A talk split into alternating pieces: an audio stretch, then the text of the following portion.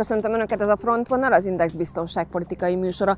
Tarjányi Péterrel ezúttal a 22. kerületi Memento szoborparkba látogattunk, ahol arról is beszéltünk, hogy melyek azok a monumentális emlékek, amelyek megtalálhatóak még a Szovjetunió korszakából. Mit is jelent a nagy októberi szocialista forradalom évfordulója, hogyan ünnepeltük november 7-ét régebben, mi volt ennek a jelentősége, hogyan alakult a biztonságpolitika abban a korszakban, és mennyit változott most, mi a szerepe Kínának az orosz-ukrán háborúban, és az is kiderül, hogy Péter hisze a Conteo elméletekben. Az ilyenfajta autoriter rendszerekben az első számú vezető egója az egy meghatározó, tehát az egy, az egy, az egy politikai kategória. Kétségbeesés ö, kategóriánál még nem tartunk. Tehát sem ukrán, sem orosz oldalon. Borzasztó lesz, én azt hiszem, mindkét oldalon a, a, a veszteség és a pusztítás. Még mindig ez, ez történik, ez a borzasztó, hogy még mindig befele megyünk ebbe a háborúba. Mutatom, megfigyelem, de, de egyébként gyűlölöm, gyűlölöm a háborút. Az előző héten beszélgettünk arról, hogy az orosz monumentalitás az mi mindenben nyilvánul meg, és most uh, itt vagyunk egy olyan helyszínen, a Memento Parkban, ahol azt gondolom, hogy ennek a monumentalitásnak egyfajta szeletét is láthatjuk. Azért gondoltam, hogy ezen a helyszínen beszélgessünk egy picit, hiszen november 7-e, az nagyon sokáig Magyarországon is ünnep volt. Ugye furcsa módon a november 7-e az a nagy októberi szocialista forradalom igen, igen, igen, igen. És arra gondoltam, hogy beszélgethetünk picit arról, hogy mit is ünnepeltek ők akkor, és mi is történt akkor. Hát nem tudom, figyelj, nekem igazán az októberi forradalomról, főleg ennyi év távlatából nekem mindig a történelem hamisítás jelenik meg, mert hogy már eleve, hogy október és november, tanultuk ugye, hogy az Aurora cirkáló milyen tüzet nyitott, és kiderült, hogy nem lőtt, hogy a téli palotát nem úgy foglalták el, hogy a számtalan film készült erről, az sem úgy történt. Tehát, hogy igazán azt mutatja nekem ez az egész szoborpark, hogy mennyire furcsa és mennyire átírható a történelem. És egyébként azt is, hogy, hogy a biztonságpolitika mennyire furcsa világ. Mert hogyha megnézzük egyébként ugye Osztyapenkót és Steinmetzet, hosszú évtizedeken keresztül ugye a lelőtt parlamenterek, akik ugye felszólították volna, vagy megadásra szólították volna föl Budapest védőit, ugye a német katonákat, illetve a magyar katonákat.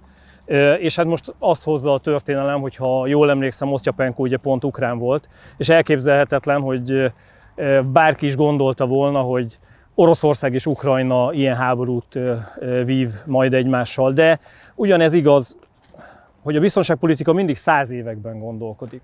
És amikor arról beszélünk, hogy Magyarországnak milyen biztonságpolitikai kihívásai vannak, és végig tekintünk, akár ezen a szoborparkon, akár az elmúlt száz éven, tulajdonképpen Magyarország mindenkivel harcolt majd, hogy nem mondhatjuk így. A szomszédai közül volt Trianon, volt első világháború, második világháború, szerbekkel harcoltunk, partizán háborút folytattunk, részt vettünk a Szovjetunió lerohanásában, tehát hogy, hogy döbbenetes az, hogy, hogy mi az, amit ívben, így az utóbbi száz év ilyen történelmi évben áthidalt, és hát ilyen szempontból a ma történései megint egy ilyen furcsa fénytort mutatnak, hogy az, ami tegnap mondjuk igaz volt, az ma korán sem biztos, hogy, hogy, hogy úgy van és úgy marad. Amikor uh, találkoztunk itt, akkor azt mondtad, hogy amikor ide kijössz, akkor mindig az jut eszedbe, hogy mennyit változott a biztonságpolitika, illetve hogy mennyire más most. Miben? De egyrészt az, hogy, hogy szövetségi rendszerekben gondolkodunk már, az a fajta nemzetállami gondolkodás, és ez nagyon érdekes, hogy gazdasági szempontból pont, vagy az EU mindennapjait tekintve pont ez a fajta világ, hogy, hogy a, a nemzeti gondolkodás hogyan tér vissza. Egyébként a biztonságpolitikában pont a NATO-hoz kapcsolódóan, vagy akár 89 előtt ugye a Varsói Szerződés tekintve, pontosan az a fajta tömbösödés volt megfigyelhető, ami Egyébként a ma történéseiben, és erről mi is beszélgettünk, hogyha visszaemlékszel, a ma történéseiben ez a fajta tömbösödés ugyanúgy visszaköszön. Akár Irán, Oroszország kapcsán, akár olyan furcsa szövetségekben, mint Szaúd-Arábia és Izrael. Tehát, hogy, hogy kibékíthetetlen ellenségek, vagy hosszú-hosszú évtizedeken keresztül kibékíthetetlen ellenségek pillanatok alatt szövetségbe lépnek, vagy olyan országok, akik például Ukrajna és Oroszország, ugye a Szovjetunió idejében például itt vált válnak vetve harcolt Magyarországon, Magyarország ellenében, vagy nézőpont kérdése, ugye ez mindig egy ilyen történelmi helyzet, ugye a náci Németország és a náci Magyarország, a nyilas Magyarország ellen, hogy egyébként ennek a tömbösödésnek a mentén egyébként hogyan tudnak pillanatok alatt összeszerveződni, és hogyan tudnak újból egymásnak ö, ugrani. Hogyan láthatjuk azt, hogy egyébként Kína hosszú évtizedeken keresztül egyfajta ilyen kereskedelmi nagyhatalommá nőve magát, mennyire barátkozó volt mindenkivel. Nyilván ezt azért ott a környező országok, Vietnám például abszolút látta, vagy India is, hogy, hogy azért ez egy furcsa ölelés és ez egy furcsa barátság. De egyébként Európát tekintve ezt abszolút nem így láttuk, vagy akár az Egyesült Államok oldaláról is elképzelhetetlen lett volna az, hogy mondjuk tíz évvel ezelőtt valaki elmondja, hogy egy döbbenetes kereskedelmi háborút látunk az Egyesült Államok és Kína között, akár Tajvan kapcsán. Tehát minden mindennel összefügg, és a biztonságpolitika mindig rávilágít arra, hogy kellő távolságtartással nézzünk mindent a ma történései kapcsán, mert tényleg egy pillanat alatt minden változhat.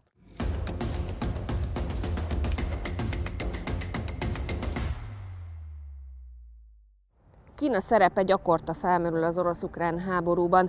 Miért ennyire fontos Kína, és hogyan változott a szerepe akár a háború kapcsán, akár az elmúlt időszakban? Erről is beszélünk. Kínai elnökre nagyon-nagyon hallgat Putyin. Sőt, bizonyos témákban segítségét kéri. Hogyan változott meg Kína hozzáállása például? Ez egy érdekes dolog, amit mondasz, hogy nagyon barátkozónak mutatta magát sokáig Kína. Mi történhetett? Én azt gondolom, hogy egy, egy, egy gondolkodásmód jelenik meg mindig Kína kapcsán, hogyha Kínát vizsgáljuk. Azt kell megértenünk, hogy, hogy Kína soha nem években vagy öt éves tervekben, ennek ellen, annak ellenére, hogy például ott is volt ugye öt éves terv, soha nem ebben gondolkodik, hanem generációkban, nemzedékeken átívelő projektekben, és amikor Kína azt tűzte zászlajára sok-sok évtizeddel ezelőtt, hogy újból nagyhatalommá kíván válni, akkor egy szisztematikus gondolkodás mentén és nagyon-nagyon kemény intézkedések mentén ezt végrehajtott. És ennek például az első lépése az volt, hogy a barátkozáshoz kapcsolódóan nyilván technológiákat próbált szerezni, tudást próbált szerezni. Rengeteg kínai fiatal utazott az Egyesült Államokba tanulni, tehát hogy hogy ne gondoljuk azt, hogy ez egy ilyen csettintésre vagy egy ilyen varázsütésre történt Kínában, hanem egy nagyon-nagyon-nagyon szisztematikus tevékenységben, amit egyébként a hírszerzés és minden, tehát a gazdasági és katonai hírszerzés támogatott. Hát nézzük meg a ma történéseiben, hogy a legfelsőbb hatalom, ugye ezt ezt én hívom 20 tanácsának. Ugye most volt kongresszusa, 20. 20. kongresszusa egyébként a kínai kommunista pártnak, és az az ember, aki a kínai hírszerzést és elhárítást irányítja, teljesen természetes módon a csúcsvezetésbe, a csúcs párt elitbe tartozik, mert hogy ezen keresztül tudja azt biztosítani, hogy mind a párt támogatását, tehát az ottani kínai kommunista párt támogatását, és egyébként a szakmai szervezetek támogatását is bírja, és ezeket mind-mind koordinálni tudja. Egy egészen másfajta gondolkodásban, és mondom, olyan szinten rendszerben gondolkodik Kína, hogy ezt egyébként szinte fel se, fel se tudjuk mi így európai aggyal fogni. Az európai és a nyugati gondolkodás az egy sokkal-sokkal pörgősebb, az egy, az egy olyan ehhez a léptékhez képest sokkal rövidebb e, szisztémában gondolkodó valami, amiben tényleg egy év alatt, öt év alatt, tíz év alatt mit lehet elérni. Kína adott esetben 50, 70 vagy 100 évben gondolkodik. És egyébként ez azért érdekes, mert biztonságpolitikai szempontból is Kína teljes egészében másként látja a világot, mint adott esetben mi nyugatiak gondoljuk, vagy látjuk.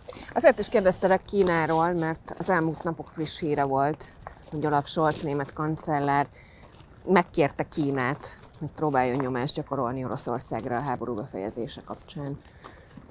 Lehet-e ez eredményes, illetve milyen szerepe lehet Kínának ebben a nyomásgyakorlásban, vagy ebben a háborúban? Jó partnere ebben, ebben Kína? Én azt gondolom, hogy Kína értéke abban látható, hogy, hogy egyre többen kérik meg közvetítésre, gazdasági nyomás gyakorlásra, a katonaira nem, de olyan fajta diplomáciai és politikai és gazdasági nyomásgyakorlásra, aminek köszönhetően azt gondolja a nyugati világ, hogy Oroszország észbe kap, és valahogy vissza tudják terelni őket a tárgyalóasztalhoz. Tényleg úgy igaz, hogy hogy ez a háború most már az egész bolygót befolyásolja. És nem csak azért, mert hogy ez egy pokoli háború, hanem azért, mert az elmúlt éveket, eh, ha nézzük, eh, és ez, ezeket az eseményeket megelőzően, ugye egy járvány sújtotta a bolygót, nagyon-nagyon nehéz Mi lesz. szintén Kínához kötődik Így van. ezért alapvetően. E, És egyébként megint, megint előjött ugye Igen. a Covid e, Kínában, és azzal küzdenek folyamatosan. Tehát az látható, hogy a minden mindennel összefügg elv mentén e, Kínát olyan partnerként kell látni most már, akinek a segítségével komoly válságokat lehet megoldani. Ez a 20. században leginkább egyébként ugye az Egyesült Államokra volt igaz, és nyilvánvalóan az, hogy Európa tapogatózik ilyen irányban, hogy, hogy ez valamilyen úton, módon, hiszen nekünk európaiaknak fáj leginkább, nyilván az ukránok után ez a, ez a háború, nyilván Európa elsősorban olyan partnereket keres, akik gyorsabban, hathatósabban tudnak akár az Egyesült Államok ellenében eredményeket elérni. És Kína egy olyan partnere Oroszországnak, amelyikre jobban hallgat. Tehát eh, rossz nyelvek szerint, és ugye ezt nem tudom megerősíteni, de ugye a biztonságpolitikában fölröppent annak idején, hogy, hogy a kínai elnök, pártfőtitkár és az orosz elnök a háborút megelőzően találkoztak, és, és ugye vannak olyan konteók, ami szerintem ennél azért picit több, hogy Kína hamarabb tudott arról, hogy egyébként Oroszország ezeket a hadműveleteket elindítja. És amikor ezt nézzük, és azt látja egy német kancellár, hogy, hogy a, a kínai elnökre nagyon-nagyon hallgat Putyin, sőt, bizonyos témákban segítségét kéri, hiszen a szankciókhoz kapcsolódóan, hogy valahogyan ezt ki tudják kerülni, ebben elindult egyfajta gazdasági együttműködés, együtt gondolkodás, amit egyébként az Egyesült Államok csírájában próbált elnyomni, és egyelőre ez úgy néz ki, hogy működik is. Az feltételezi Európa, és azt feltételezi Németország, hogy ebben a helyzetben Putyin 180 fokban képes fordulni, és a tárgyaló asztalhoz vissza, visszatérni. Én ezzel kapcsolatban szkeptikus vagyok egyébként, mert hogy azért ez egy nagyon kemény beismerés, tehát most gondol, de tehát nyilván ennek van egy diplomáciai hozadéka, hogyha a kínai elnök ezt például meg tudná tenni. Félig meddig én azt mondom, hogy ezt kiköszörülni azt a csorbát, amit Kína az utóbbi hetekben elszenvedett, amikor az Egyesült Államok egyik vezetője ugye Tajvanon leszállt, és ezt nem tudta megakadályozni Kína. Ez egy óriási diplomáciai, diplomáciai arcvesztése volt egyébként Kínának hogyha egyébként egy ilyenfajta eredményt elér, és, és azt tudja biztosítani, hogy tényleg Putyin elnök azt mondja, hogy igen, meghallgattam, és egy olyan tárgyaló partnerre találtam, akire hallgatva ténylegesen visszatérek a tárgyalóasztalhoz. Tehát ez az egyik hozadék, de egyébként egy beismerés is. Tehát hírszerzési és katonapolitikai szempontból gondold el, hogy milyen kemény tény az, amikor te tudod, hogy kin keresztül kell így nyomást gyakorolni, tehát milyen gombot kell megnyomni, amivel tulajdonképpen Oroszországot valahogyan mozgatni vagy képes. És egyszerűen Putyin és a Putyin kör úgy működik, hogy ezt ők mindig is tagadják, és nem fogják elismerni azt, hogy vannak olyan külső hatások, amelyek őket is befolyásolják, ne adj Isten ilyen szinten, hogy valaki felemeli a telefon sarkosan. És ez elég? És, és ez elég, és hogy ők visszaüljenek a tárgyalasztalhoz. Ezért vagyok szkeptikus egyébként, mert egyszerűen az orosz gondolkodásban most ez nem fér bele, ezért gondolom azt egyébként, és most egy kicsit ilyen nagyképűnek hangzik, tehát mint hogyha mi itt jobban tudnánk Budapesten, hogy miért, min, és miért és min gondolkodik a német kancellár, de egyszerűen szakmai szempontból nagyon-nagyon sokszor az emberi tényezőt, a hiúságot, vagy, vagy az egót nem veszik figyelembe. Miközben az ilyenfajta autoriter rendszerekben az első számú vezető egója az egy meghatározó, tehát az egy, az egy, az egy politikai kategória, amivel mindig számolni kell.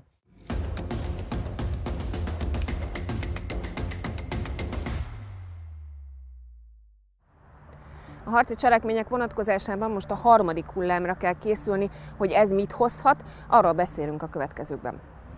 Korábban is mondtam, még, és még mindig ez, ez történik, ez a borzasztó, hogy még mindig befele megyünk ebbe a háborúba.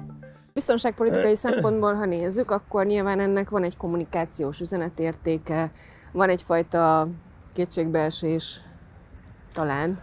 Én azt gondolom egyébként, hogy a kétségbeesés kategóriánál még nem tartunk. Tehát sem ukrán, sem orosz oldalon. Ténylegesen erre a harmadik hullámra, ami már egyébként zajlik, mindkét fél készül. És, és ennek eredményeképpen fog kiderülni az, hogy, hogy ezt a háborút, vagy azt a fordulatot, amit ez a harmadik hullám hozhat, kinyerte meg, és ki az, aki a tárgyalóasztal mellett diktálni tud. Tehát én nem érzek még ilyenfajta kétségbeesést egyáltalán. És ez a harmadik hullám, ez mit hozhat? Hát Már most, a harcik, harcok szintjén kérdezem. Én azt, azt látom, hogy Egyrészt mi is beszéltünk, hogy szisztematikusan hogyan rombolja Oroszország az ukrán infrastruktúrát. Ugye először beszélgettünk, hogy az, ott még maga Zelenszky beszélt ugye a, az energetikai infrastruktúra 30%-áról, ez most már 40%-ra ö, ment föl, és ezt egyébként szisztematikusan továbbra is csinálja Oroszország, tehát ezt nem fogják abba hagyni. Viszont vannak olyan kiemelt hadműveleti területek, ilyen például Herson térsége, ahol fogalma nincs a világnak, hogy most éppen mi történik. Ugye Hersonnál lehetne, és erről beszélt is egyébként több orosz politikus, második Stalingrádra ugye készülve, hogy ott Hersonban egy városharcban ellenállnak és megakadályozzák az ukránok előretörését. Aztán most olyan hírek is vannak, hogy Hersont tulajdonképpen Oroszország föl akarja adni. Mindkettőnek egyébként lenne hadműveleti logikája, hiszen az ellenállás és ezen keresztül az ukrán erők feltartása tényleg tud a déli térségben egyfajta levegőhöz jutást biztosítani az oroszoknak. Viszont ez ugye pokali veszteségekkel is jár, tehát ugye ezt nem szabad elfelejteni. És ugye azzal is számolnunk kell, hogy az a fajta orosz demoralizálódó haderő ha ismételten egy vereséget szenved el, akkor adott esetben ez, ez hozhat még rosszabb helyzetet. És ezért van az, hogy van egy olyan hadműveleti logika is, hogy akkor inkább kivonni az erőket Hersonból, feladni a várost, ami egyébként szerintem ugyanúgy demoralizál, tehát hogy, hogy ez volt az egyik legnagyobb eredménye Oroszországnak az első pár hétben Ukrajna megtámadása során, az, hogy ezt, a, ezt az eredményt így feladja egy csettintésre Oroszország, ha ezt a lépést választják, ez azt gondolom megint csak egy, egy nagyon-nagyon komoly üzenet. És egyébként az látható, hogy szerte az ukrán frontvonalon, azon a közel 1000 kilométeren vagy 1100 kilométeren mindenhol dörögnek a fegyverek, tehát aktiválódott mindkét oldal, és hihetetlen tartalékokat mozgósít Oroszország. Nyílt titok az, hogy és erről most már ténylegesen vannak hírszerzési jelentések, amelyeket, ahogy olvastam, a NATO-ban be akar mutatni az Egyesült Államok, hogy Észak-Korea milyen mennyiségű fegyvert adott át, vagy adott el, nem tudom, ugye Oroszországnak. Irán ugye folyamatosan drónokat szállít, most már ugye balisztikus rakétákat, ugye ez is egy érdekes helyzet, mert, ugye fölröppentek olyan információk, hogy olyan fegyvereket is visz, tehát ad el Oroszországnak Irán, amit egyébként Irán vásárolt korábban Oroszországtól. Tehát, hogy ez egy ilyen tényleg nyakatekert helyzet, amiben most vagyunk. És én azt mondom, hogy ha így nagyon ilyen plastikusan kéne megfogalmazni, a két birkózó vagy a két boxoló tényleg most a, a ring két sarkában hihetetlen módon felszívja magát, és egymásnak fog esni. Ezt fogjuk látni az elkövetkező ö, ö, hetekben. Nyilván ez fokozatosan ö, történik de borzasztó lesz, én azt hiszem, mindkét oldalon a, a, a veszteség és a pusztítás. Mi lehet ennek az eredménye? Mm, mindig veszteségre a pusztításra, és tulajdonképpen a, az áldozatok számának, illetve a harci eszk, megsemmisülő harci eszközök számának a növekedéséről beszélünk lassan, adásról adásra felmerül ez a kérdés, de még mindig nem látjuk a végét. Még mindig nem látjuk a végét, ezt tudom neked mondani. Tehát, hogy ez, ez annyira korábban is mondtam, még, és még mindig ez, ez történik, ez a borzasztó, hogy még mindig befele megyünk ebbe a háborúba. E... Ezt senki nem gondolta? Február 24-én, mikor Nézd, ez elindult.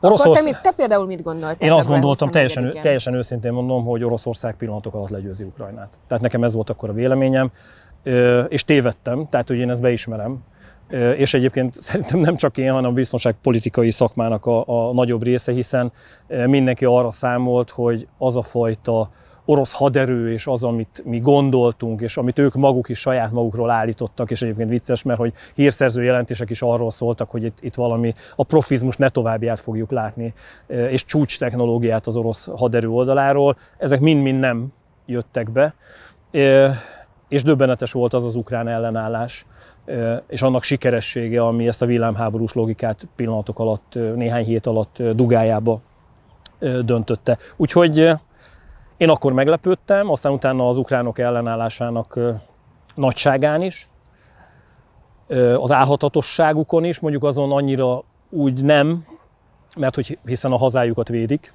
és ez mindig pszichésen egy óriási lelki erőt biztosít. És az a fajta nem profi, és akkor most finoman fogalmaztam, hozzáállás, amit az orosz haderő oldaláról láttam, a, a vezetők, a, a csúcsvezetés, tehát a, a tábornoki kar, az, hogy engedték a politikát ilyen szinten beleszólni a hadműveletekbe, ez is óriási meglepetés volt. Én azt hiszem, hogy nem, nem erős az a kijelentés, amikor azt mondjuk, hogy miközben egy pokoli háborút látunk, egy furcsa háborút is, mert hogy mindazon társadalmi feszültségek, betegségek, amiben egyébként Oroszország szenved, ez mind-mind ebben a háborúban megjelenik. Az, hogy nem lehet beszélni igazán a problémákról, az, hogy, hogy egyes vezetők, vagy adott esetben saját maga Putyin is hiszi azt, hogy ő képes mindent átlátni, egyfajta ilyen istenkomplexus mentén.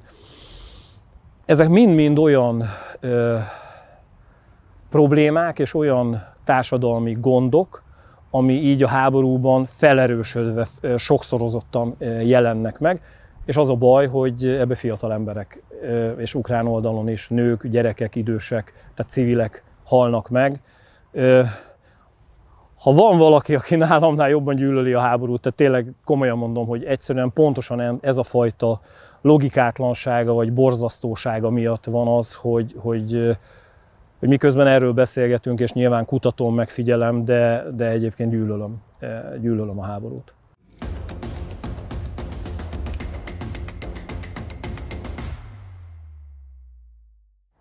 Az összeesküvés elméletek nem csak gyakoriak, de népszerűek is. Hogy van-e összefüggés a biztonságpolitika és az összeesküvés elméletek között, erről lesz szó a következőben. Különösen az utóbbi 5-10 évben a konteókat félretájékoztatásra, dezinformálásra nagyon komolyan használják, elsősorban egyébként, amit mondtál, a közösségi médiában. Te mit gondolsz egyébként az összeesküvés elméletekről? Van-e határ, és hol van, ha igen, a biztonságpolitika és a Conteo elméletek között? A, a biztonságpolitika szeret precíz információk alapján dolgozni, de egyébként pontosan a biztonságpolitikának van ugye a hírszerzéshez kapcsolódóan egy olyan része, ahol azért nagyon nehéz precíz információkat kapni. És bármennyi... A Facebook felhasználók meg szeretnek kombinálni. Ez így van, különösen Magyarországon. És hogy azt kell megértenünk, hogy hogy a konteók azért érdekesek, mert nagyon-nagyon sok esetben van benne olyan fajta szakmai logika, amit érdemes, érdemes megnézni, vagy elgondolkodni rajta, egy gondolatkísérletet tenni. De egyébként önmagában a konteókat azért nem szeretem, mert különösen az utóbbi 5-10 évben a konteókat félretájékoztatásra, dezinformálásra nagyon komolyan használják. Elsősorban egyébként, amit mondtál, a közösségi médiában.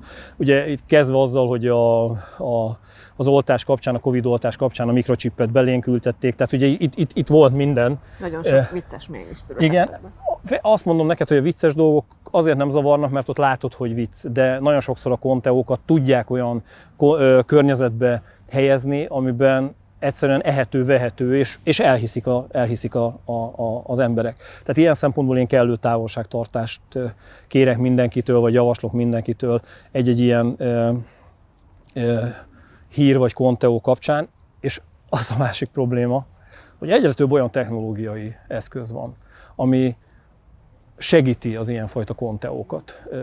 Ugye vannak olyan szoftverek, amikor, mit tudom én, valakinek az arcát teljes egészében átalakítják, és, és, és alátöltik, alákeverik például Barack Obama hangját. Tehát az, hogy eligazodja ma világában a valós és nem valós információk között, ez egyre nehezebb. Tehát ez piszkosul nehéz. És ez önmagában egyébként, bármennyire is furcsa, egyre komolyabb kihívása a biztonságpolitikának. Hogy ebben segítsen az országoknak, és ebben segítsen a tájékoztatásért felelős szervezeteknek, hogy az ilyen konteók ne nyerjenek teret, és az emberek tényleg valahogyan precíz tájékoztatást kapjanak. Tehát egyik oldalról azt mondom, hogy van vicces része, de egyre inkább nem mosolygok ezeken a dolgokon, mert egyre több problémát okoznak. Mik azok az aktualitások, amiket érdemes most megemlítenünk röviden? Én azt hiszem, hogy aktualitás oldalról azt tudom mondani így a, a nézőknek, hallgatóknak, hogy tényleg az elkövetkező napokban, hetekben ezt a harmadik hullámot figyeljék. Ez sorsfordító, én azt hiszem. Azt is érdemes figyelni, hogy, hogy a gazdasági szankciós történetekben lesz-e újabb szankció, ugye egy kilencedik szankciót is szeretnének, ami Magyarországnak nagyon keményen fájhat, hiszen ugye ez pontosan a, a nukleáris fűtőanyagok és egyáltalán az atomenergetikai fejlesztésekhez kapcsolódik, amiben Magyarország hát nagyon komolyan Oroszországra van utalva, hogyha ebben van egy ilyen kapcsoló elfordítás, és egyszerűen azt mondják a szankció kapcsán, hogy ez tiltott, tilos, az nagyon tud fájni egyébként Magyarországnak is. Meggyőződésem egyébként, hogy ezt a szankciós történetet Magyarország megfúrja, tehát hogy pontosan emiatt, tehát ugye Paks, Paks kapcsán. Tehát ezt is érdemes figyelni. Érdemes figyelni egyébként a mellékszálakat. Mellékszálként mondanám mindig Törökországot, hogy Törökország mit mozog ebben a történetben. És hát folyamatosan azt kell, hogy mondjam, ahogy egyébként az Egyesült Államok is minden héten nincs olyan hírszerzési jelentés, képzeld el, ami a háború mellett ne arról szólna fő információként, hogy igen, igen, van egy háború, de a legfőbb ellenség az Egyesült Államoknak és a nyugati civilizációnak nem Oroszország, hanem Kína. És ezt minden héten hallhatjuk. Én azt gondolom, hogy ha ezeket nézzük, és ezekről fogunk beszélgetni, akkor a nézők, hallgatók érdekes dolgokat fognak látni, hallani.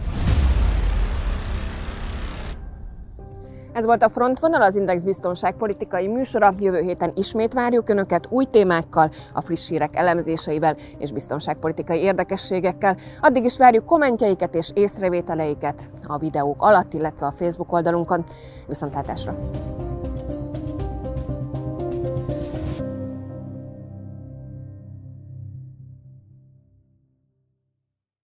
A műsor a Béton partnere.